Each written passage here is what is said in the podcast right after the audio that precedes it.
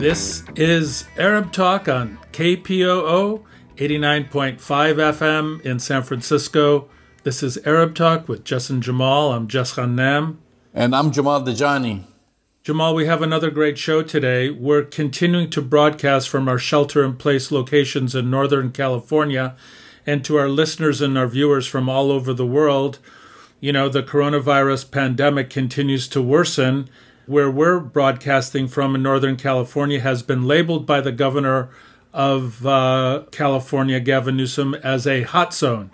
So we're broadcasting from a hot zone. Despite that, we're going to continue to bring Arab Talk to our viewers and our listeners. We have a great show today, Jamal, because we're going to be, despite the pandemic, pro Israel forces continue to attack pro Palestine and pro Arab activists on campuses and there continue to be attacks within the academy. So we're going to be talking about that. We're going to be talking about some, basically, some Republican politicians currently living and one who has passed who basically don't believe in the coronavirus or who don't believe in wearing masks. And of course, we're going to have uh, interesting discussion, I think, about certain people in Hollywood who, who may be coming to terms with Palestine. But we also have a great interview today. That's right, Jess. Uh, first, let me start by wishing everyone Eid Mubarak because Friday is the beginning of Eid al Adha for uh, more than a billion and a half Muslims uh, across the world. And of course, my message to them is uh, enjoy, celebrate, but practice uh, social distancing and celebrate from home, right? Wear a mask. And uh, the Saudi government was very smart this year, Jamal. They're only allowed 1,000 people at a time to go into the uh, Grand Mosque and uh, be around the Kaaba at any one time. So it looks like the Saudi government has also uh, got its act together a little bit, at least when it comes to the coronavirus. That's right. So let's go. We're going to go to our first interview. Just uh, as you've mentioned, actually, right wing groups are flooding an ongoing uh, public comment period on whether California should cut ethnic studies uh, in general and Arab American studies specifically from their schools. So there is a revised draft of the ethnic studies curriculum is scheduled to be reviewed by the state's instructional quality commission on August 13th.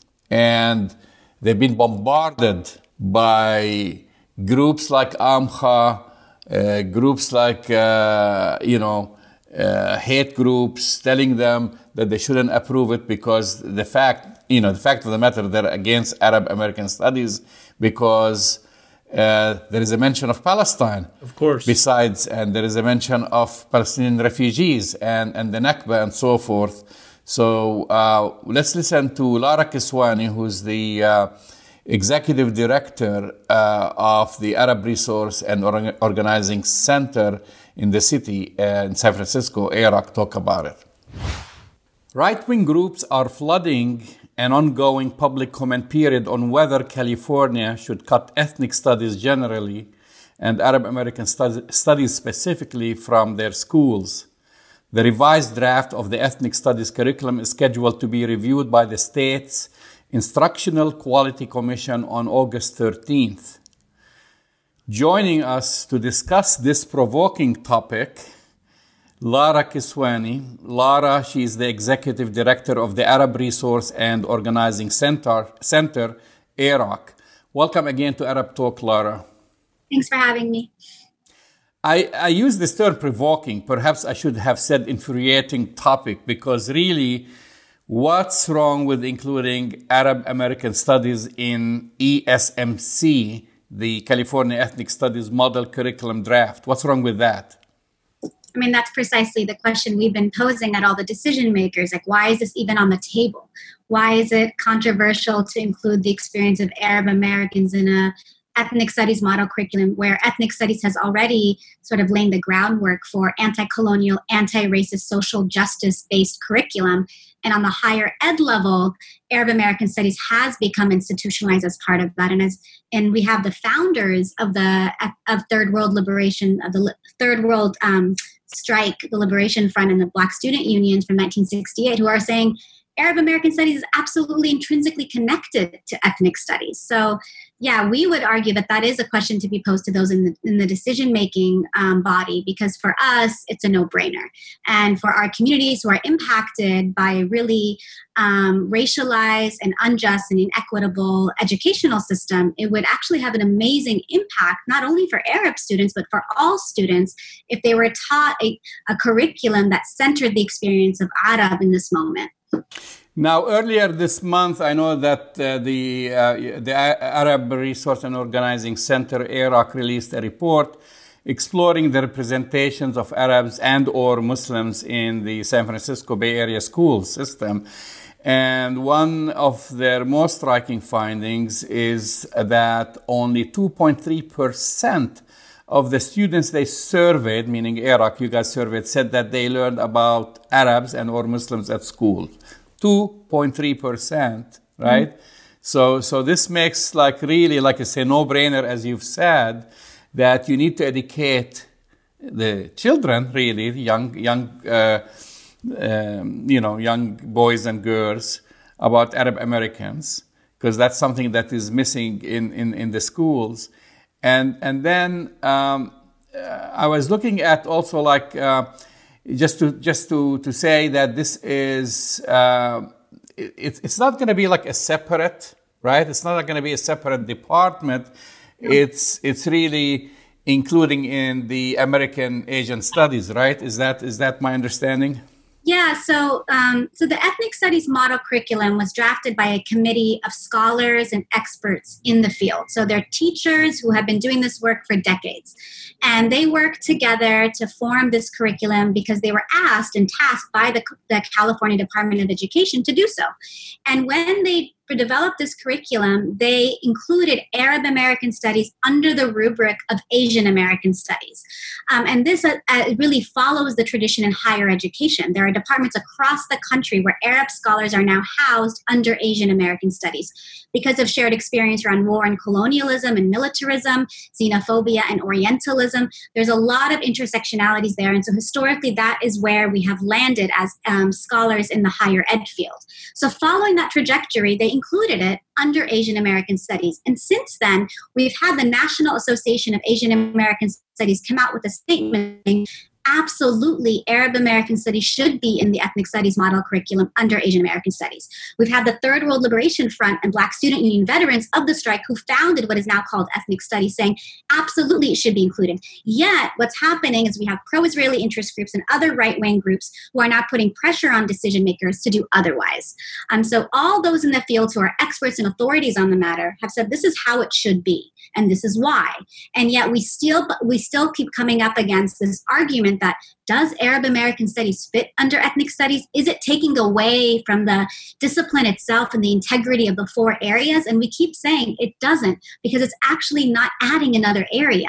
It's expanding Asian American studies to include Arab American studies, and Asian American studies scholars are saying that's where it belongs. So, so what's you know, I'm, I'm looking also about the the campaign that has been mounted basically to um, stop you know, including uh, Arab American studies. And uh, there has been uh, there have been groups that they describe themselves as civil rights organizations.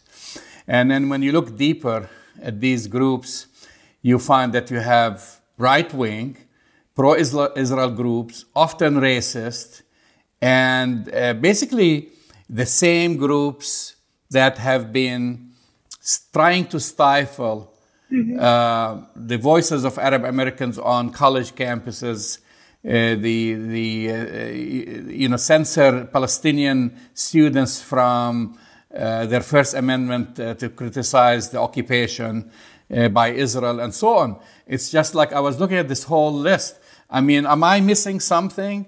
I mean, am I missing something? Or this can because you know because you know it could be very deceiving. Including there ha- there was uh, an article in the San Francisco Chronicle, uh, which I was surprised. Really, I was very disappointed that allowed Amcha, uh, one of these groups, basically to write uh, an op-ed about this topic uh, when it is well known we now have all the facts. Who funds AMCHA? They're in the same category as Campus Watch, the same category of all these hate groups. And yet they're allowed a platform to, and basically what I was looking at it, and this is maybe that what I want you to explain is they're saying by including uh, Arab American studies, it's going to be, it's going to promote uh, anti-Semitism. How's that? I mean, where, where does this come from? That comes from Islamophobia and racism, anti Arab racism. Uh, time and time again, we have to prove that fighting for our dignity and, and liberation, that fighting for Palestinian human rights and self determination is not quote unquote anti Semitic.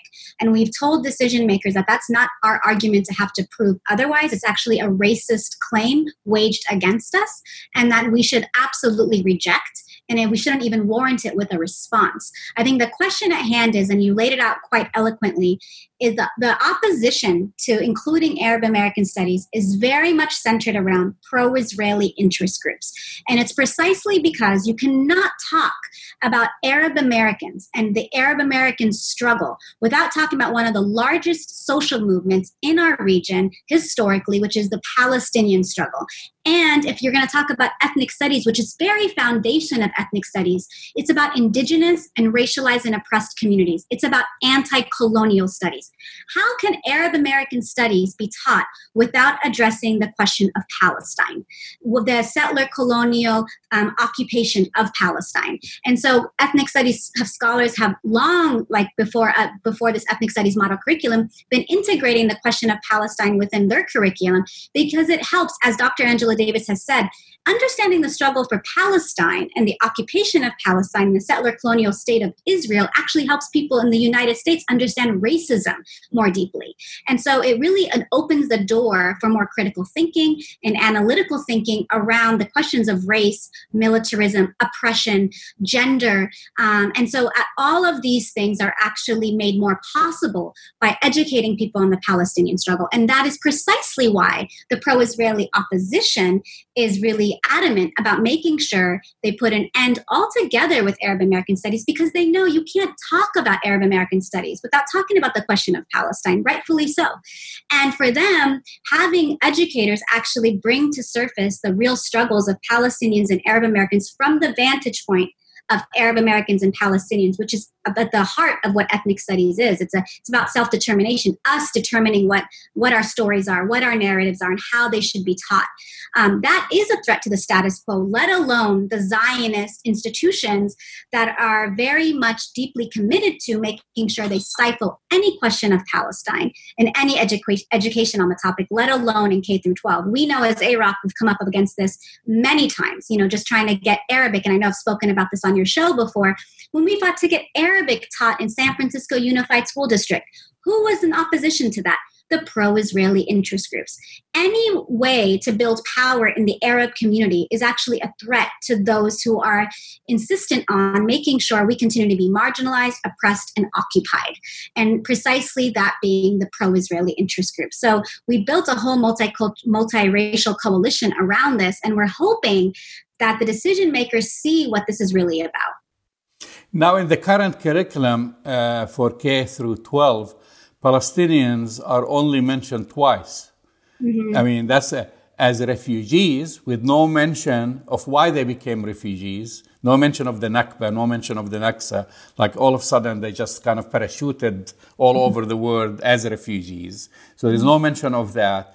And then, of course, um, you know, we can even take it further than this because even like the discussion about human rights, about the discussion of apartheid, which, by the way, as you know, Israelis themselves are discussing this, and prominent Jewish Americans have are recently, you know, talking about it in op-eds and uh, saying the situation on the ground is apartheid. Is this is? Do you think that this is something what they're scared of? Is to know the reality of what's happening on the ground in Palestine?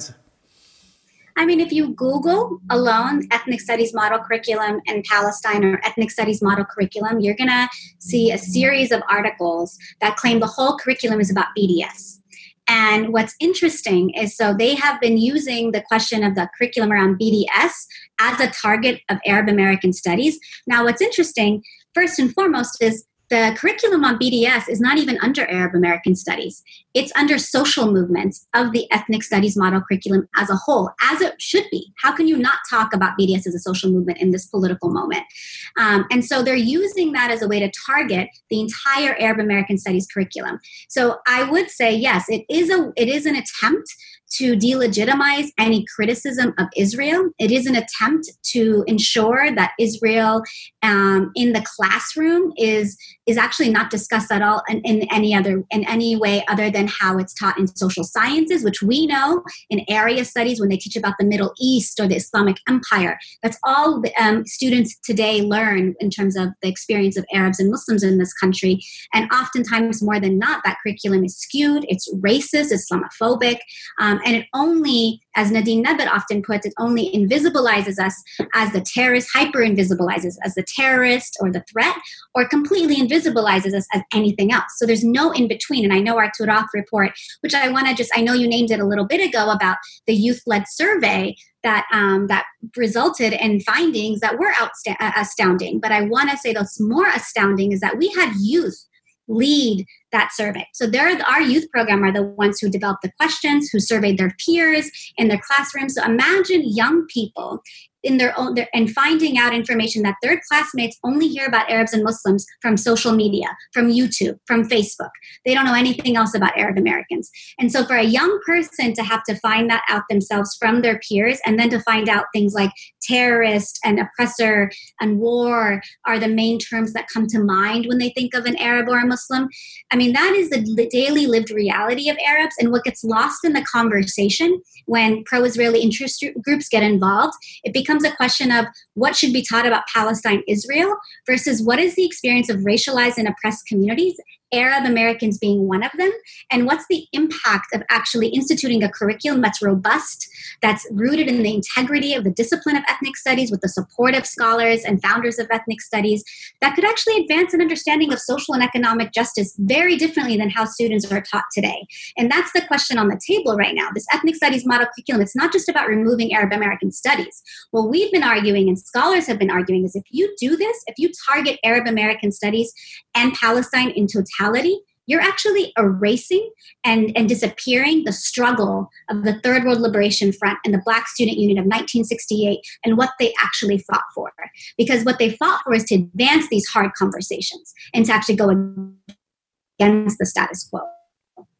Now, the bond uh, uh, has been growing between different ethnic groups with the Arab American community and especially with the African American community, with Black Lives Matter. And we uh, with sadly actually uh, people started to make uh, only to make that connection between the struggle of the uh, African American community in this country uh, with the recent murder of George Floyd.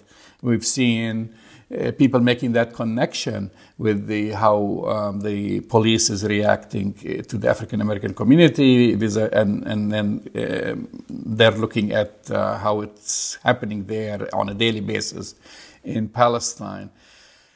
Do you feel, uh, I mean, I know that you have a lot of uh, uh, groups behind you. There was a letter by the California Scholars for Academic Freedom uh, supporting, um, you know, this campaign and also other ethnic groups. Is that something to take into account with what's happening right now on the ground with racism and basically uh, lack of education as far as different ethnic groups within this country to highlight also what's happening to Muslims and Arabs in this country as well?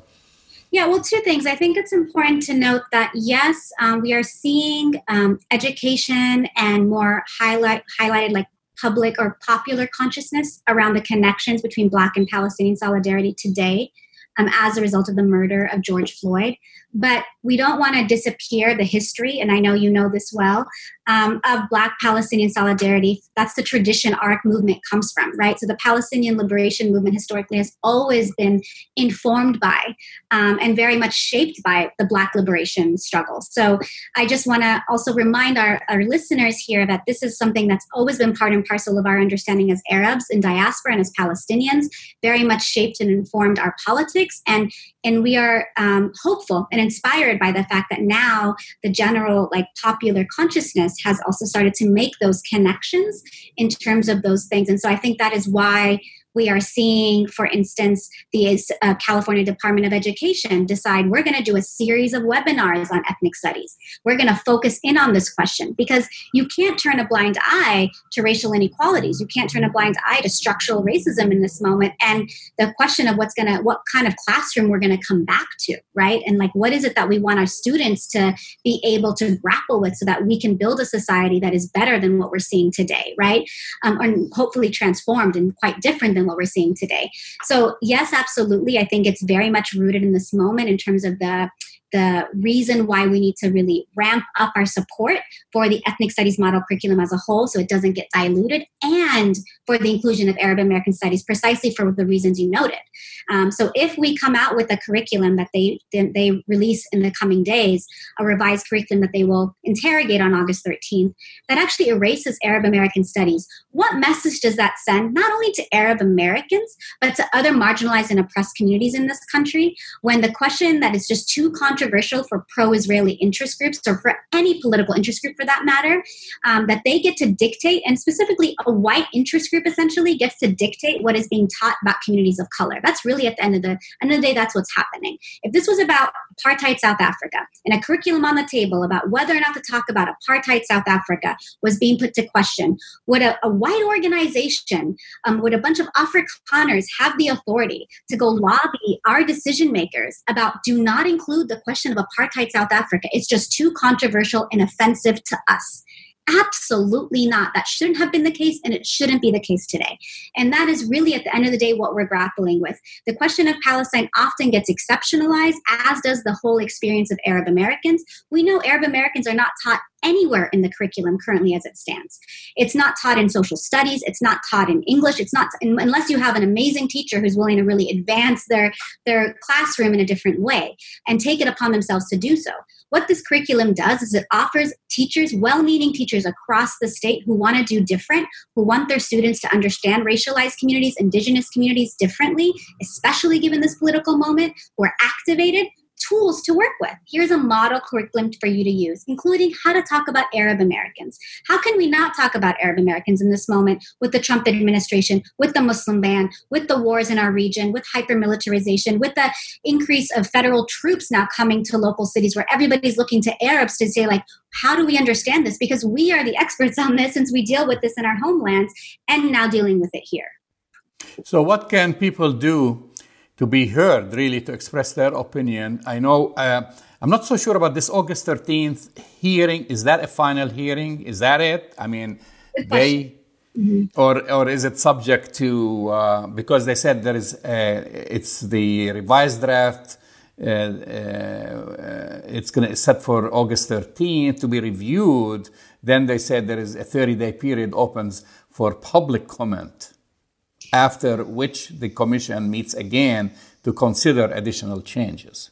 Well, the important thing for your viewers to know is that right now they are accepting public comment, and they were going to use that public comment to determine the revisions we're going to see on August 13th. So it's actually imperative that everybody across the country, we have a national petition that people can sign, and it goes directly to your local representatives as well as directly to CDE and registered as a public comment to sign that petition because we want to register our support for Arab American Studies and Palestine in the curriculum. And then after that, on August, on August 13th, we are asking people to mobilize to that hearing if you live in California to speak up and to show, show support for the inclusion of Arab American Studies. And then following that, the State Board of Education will then deliberate over revisions based on what they've heard from the community. So we want our community and our allies to be heard in this. Um, and then decide on a final curriculum that will be brought to us later in September. Um, so there will be multiple chances for us to ensure that our voices are heard, but we want to really um, put pressure on them now because we know that really one of the most important points in this work is August 13th when the IQC will deliberate on this question. And we've been waiting for this meeting for close to now six months because they keep putting it off. Um, and so, because of the public pressure that we've also garnered, so it's actually that much more important that we show up on August 13th. But prior to that, to go to savearabamericanstudies.org.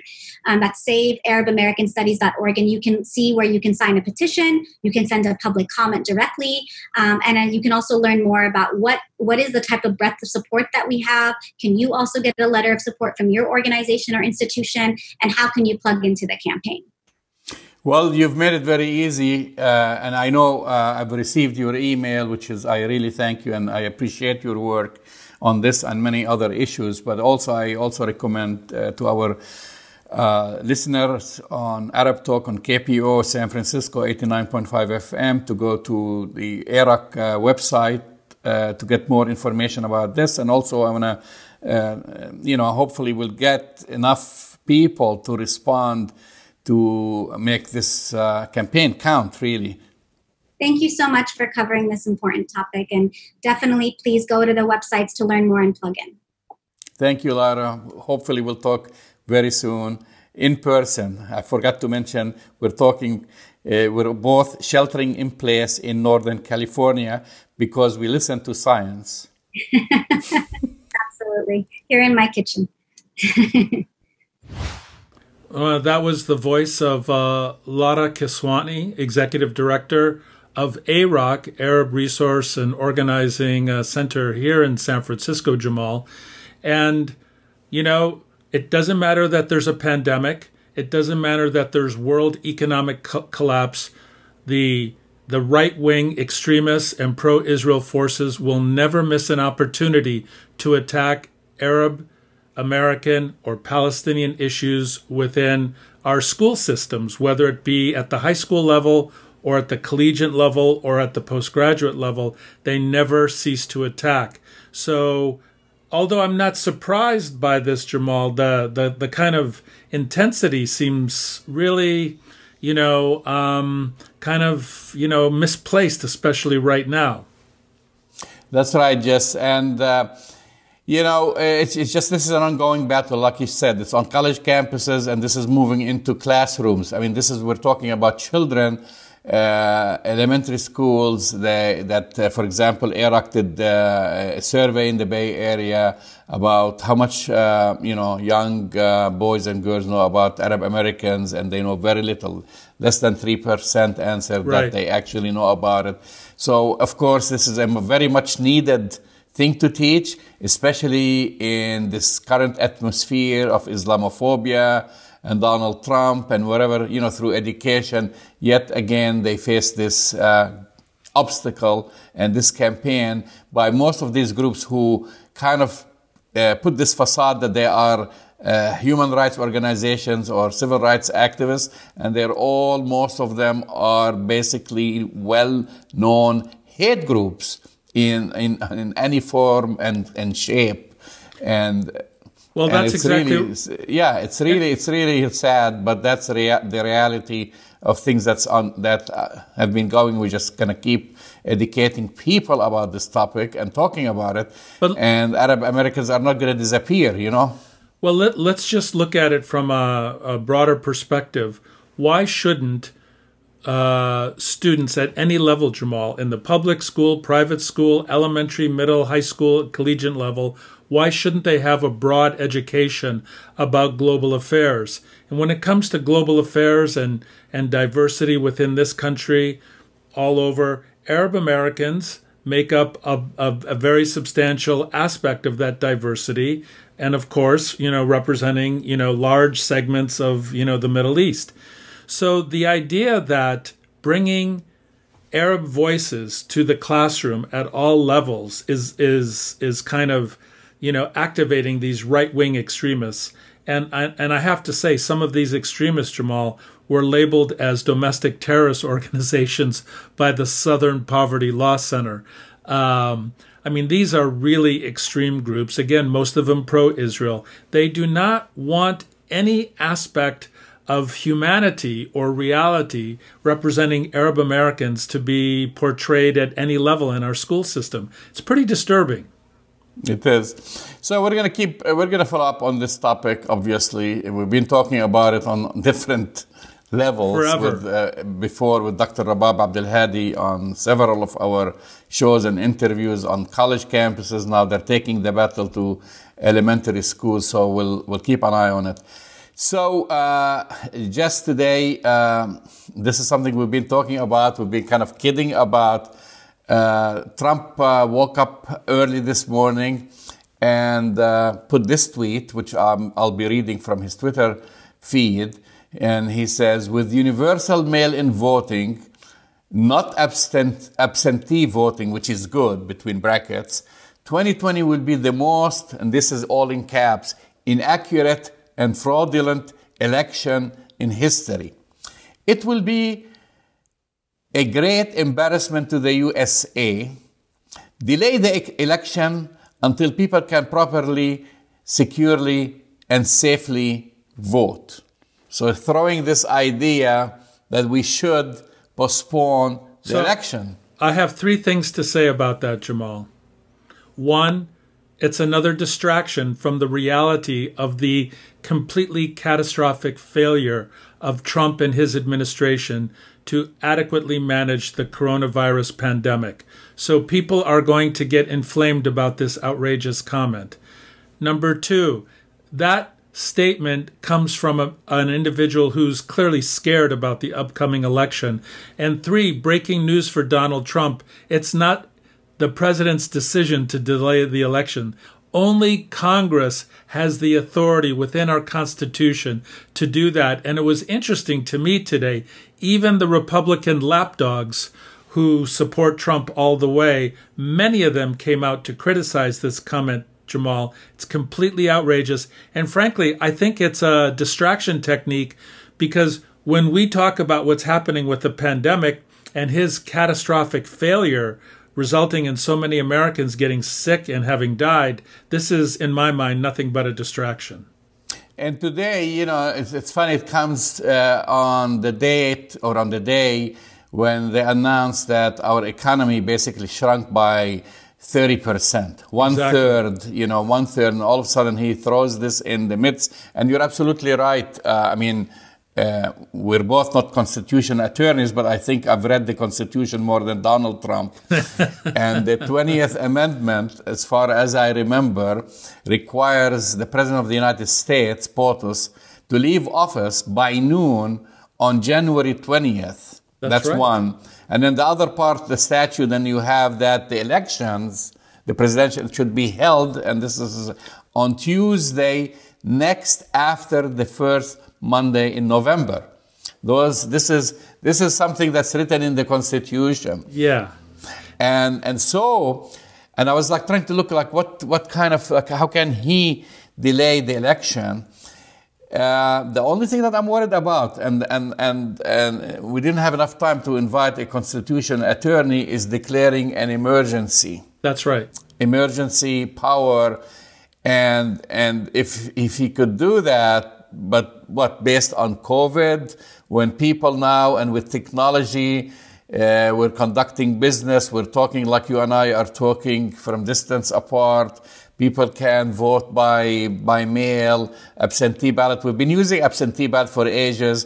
The uh, U.S. armed forces all over the world, you know, they vote. They vote from battleships in in the Pacific. They vote from Germany, in Europe, etc. And then and then he's trying to create this emergency. I mean, we're not in World War III unless he creates World War III.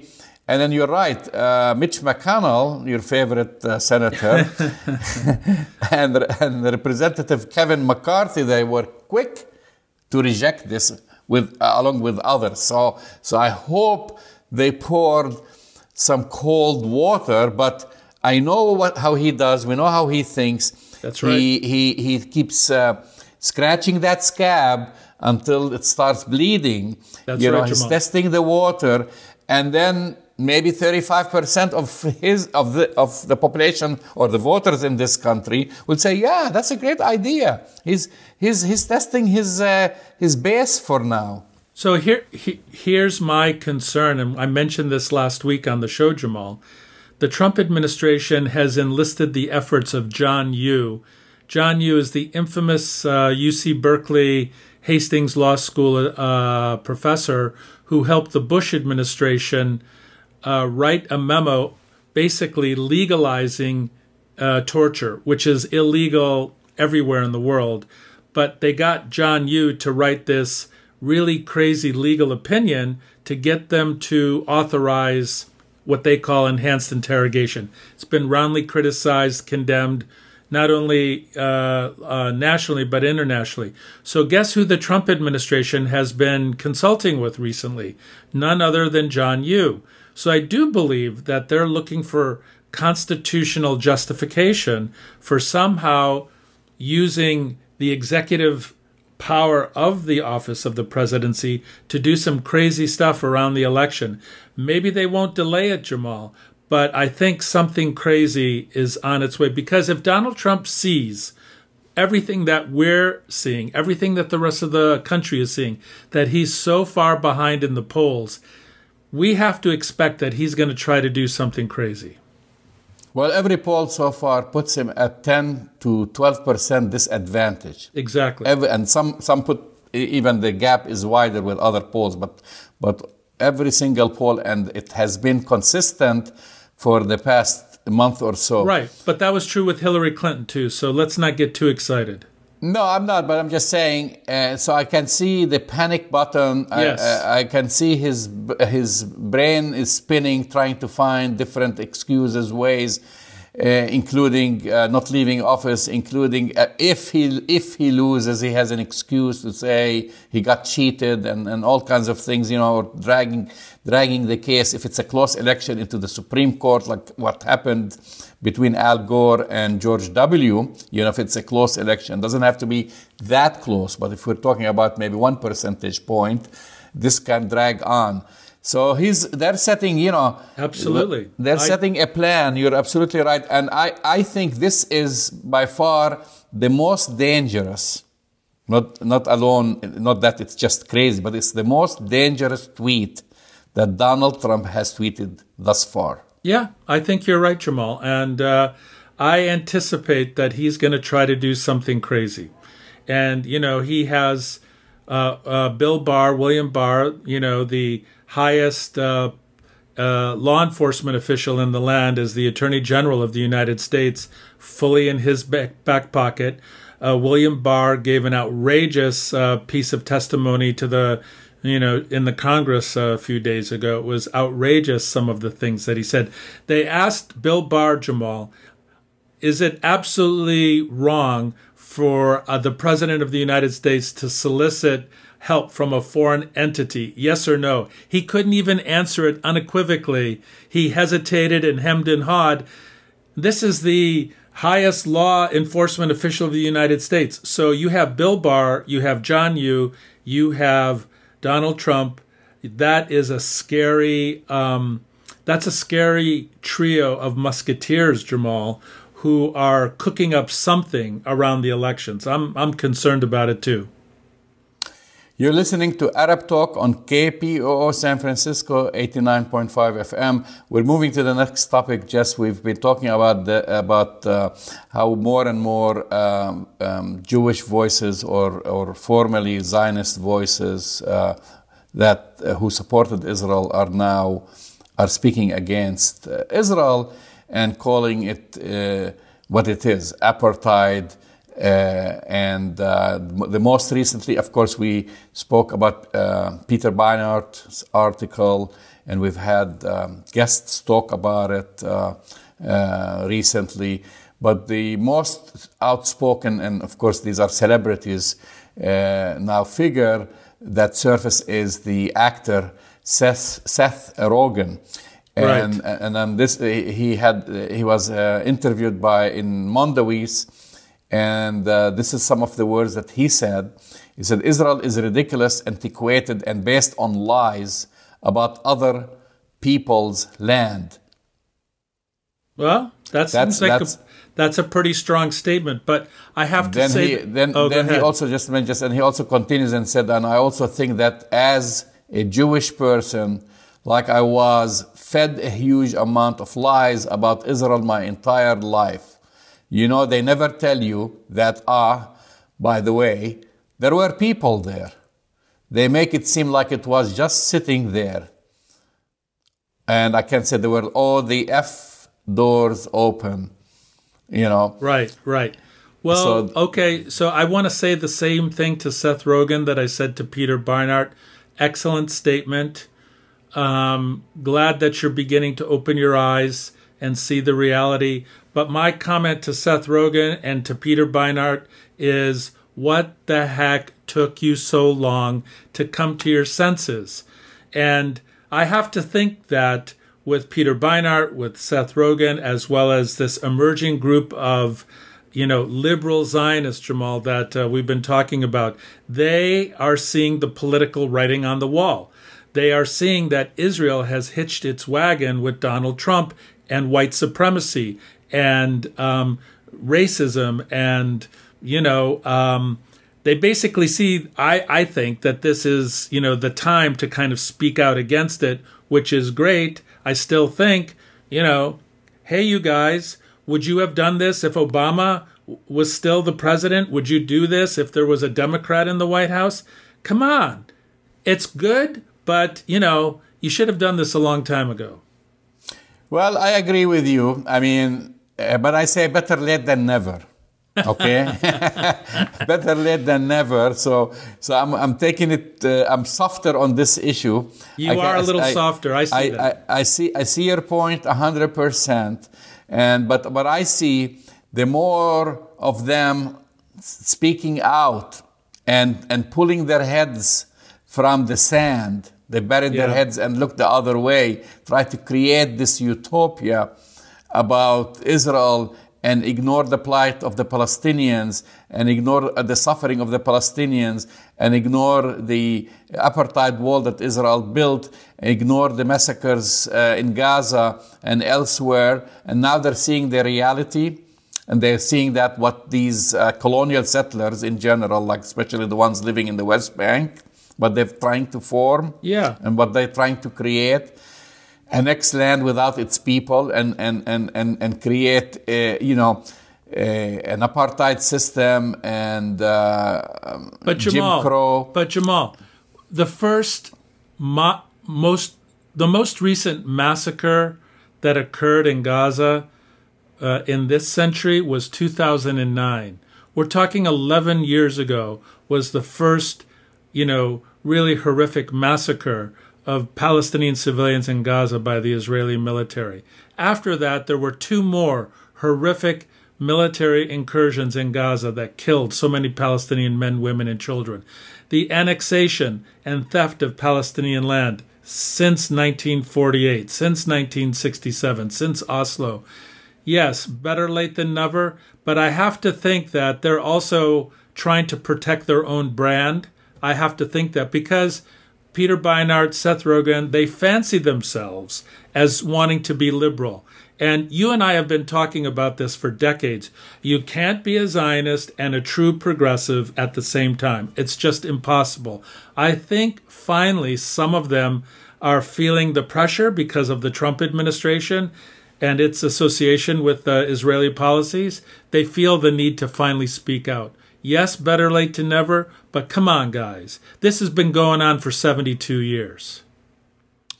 I'll take the better late than never, and I, encu- I encourage the others who have been burying their heads in the sand to wake, wake up, up and smell the coffee and start talking truth, the truth. We're not asking them to be pro-Palestinian. We're not. We just want them to be speaking. We want them to speak the truth. That's it. That's all. That's Nothing it. more nothing less. So, in the final few minutes, uh, we always give the health update.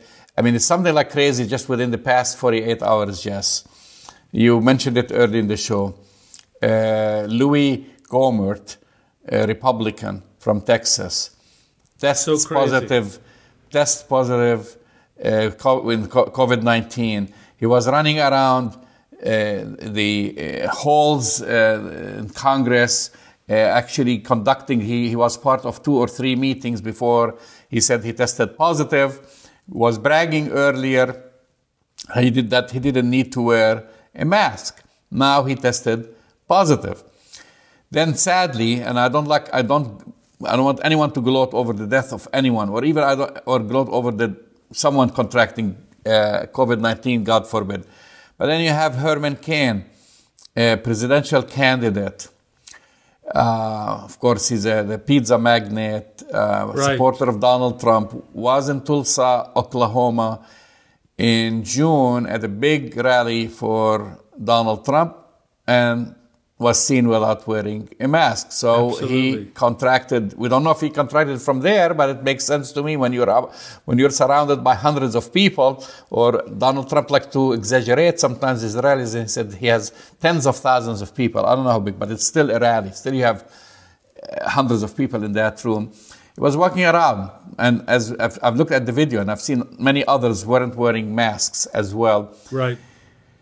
He contracts COVID 19. He's been suffering and recently was put on a ventilator, etc. Just like the 150,000 Americans passed away That's right, Jamal. because of this. And so, what gives that there's still, we're still having, we haven't controlled the COVID 19, we're still having a president who's in denial, even though he said he's not, and we're still seeing hundreds, if not thousands, of people walking around without wearing a mask. Well, Jamal, let me just put this in context about how crazy this all is. Okay, on the level of craziness, Louis Gohmert contracted AIDS, uh, uh, contracted uh, coronavirus, was around his office, was around his um, uh, aides, was around his staff, and told them basically berated them if they did wear a mask. So that's kind of crazy. Number two, he had the audacity yesterday when interviewed after finding out that he was exposed to the uh, COVID 19 virus. He said, and I quote, I think it's because I was wearing a mask and moving it so much. That's how I got exposed to COVID 19. Absolutely. No, this is Jamal. To our listeners and our viewers, when Louis Gohmert says, I got COVID 19 because I was wearing a mask, that's not just crazy and anti scientific. I'm talking about we're living in the dark ages. We're living at a time when people are not are saying anti-scientific antithetical crazy things about the virus known to be false then you have the president of the united states jamal who said oh wearing a mask is good but yet he tweets out a video of a crazy doctor saying that she there's a cure for covid-19 and hydroxychloroquine works when it doesn't there's no scientific basis for it. So, the the, the sad reality, Jamal, is that uh, 21 states now are in the hot zone. Four other states are going to be in the hot zone by the end of the week. It is each week, Jamal, more and more out of control. Thousands of people are dying each day. We have over 150,000 Americans who have perished.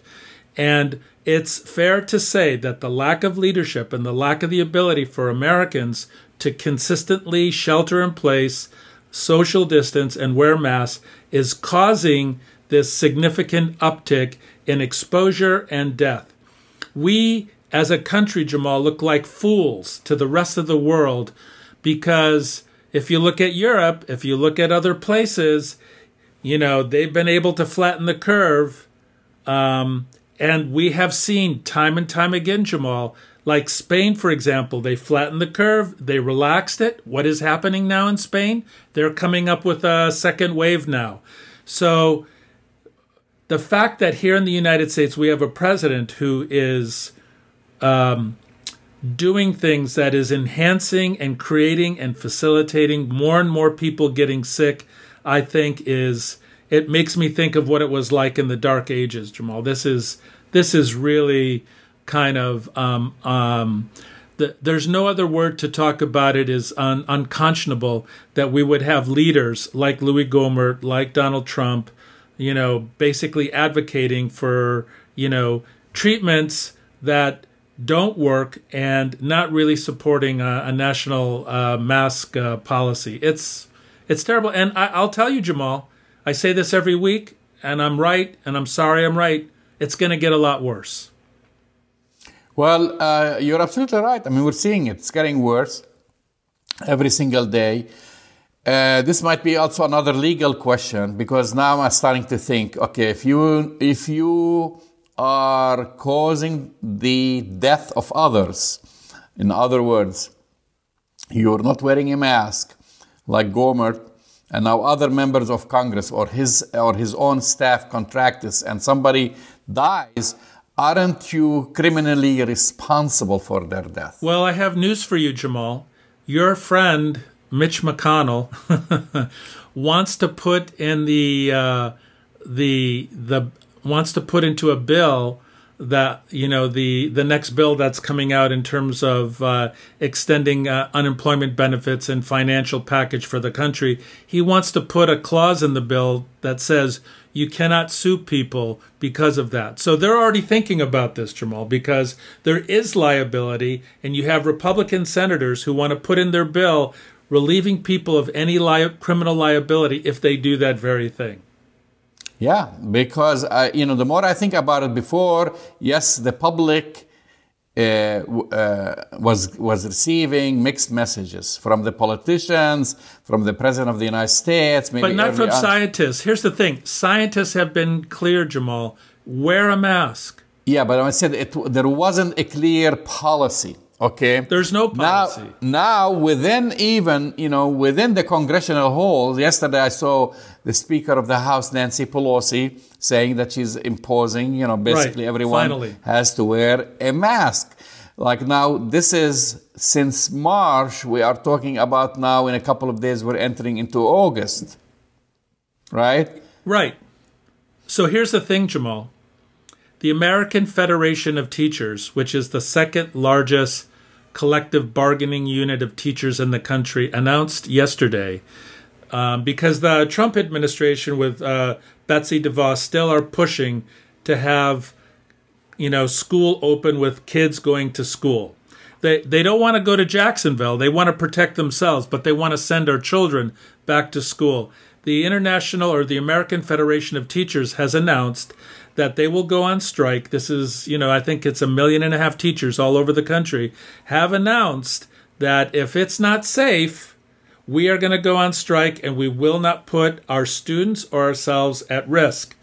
You also have baseball teams like the uh, the Mariners, right? The uh, the uh, it's not it's the Miami Marlins. That's right of of, uh, of of the Major League Baseball they, you know, 14 of their players have contracted uh, coronavirus.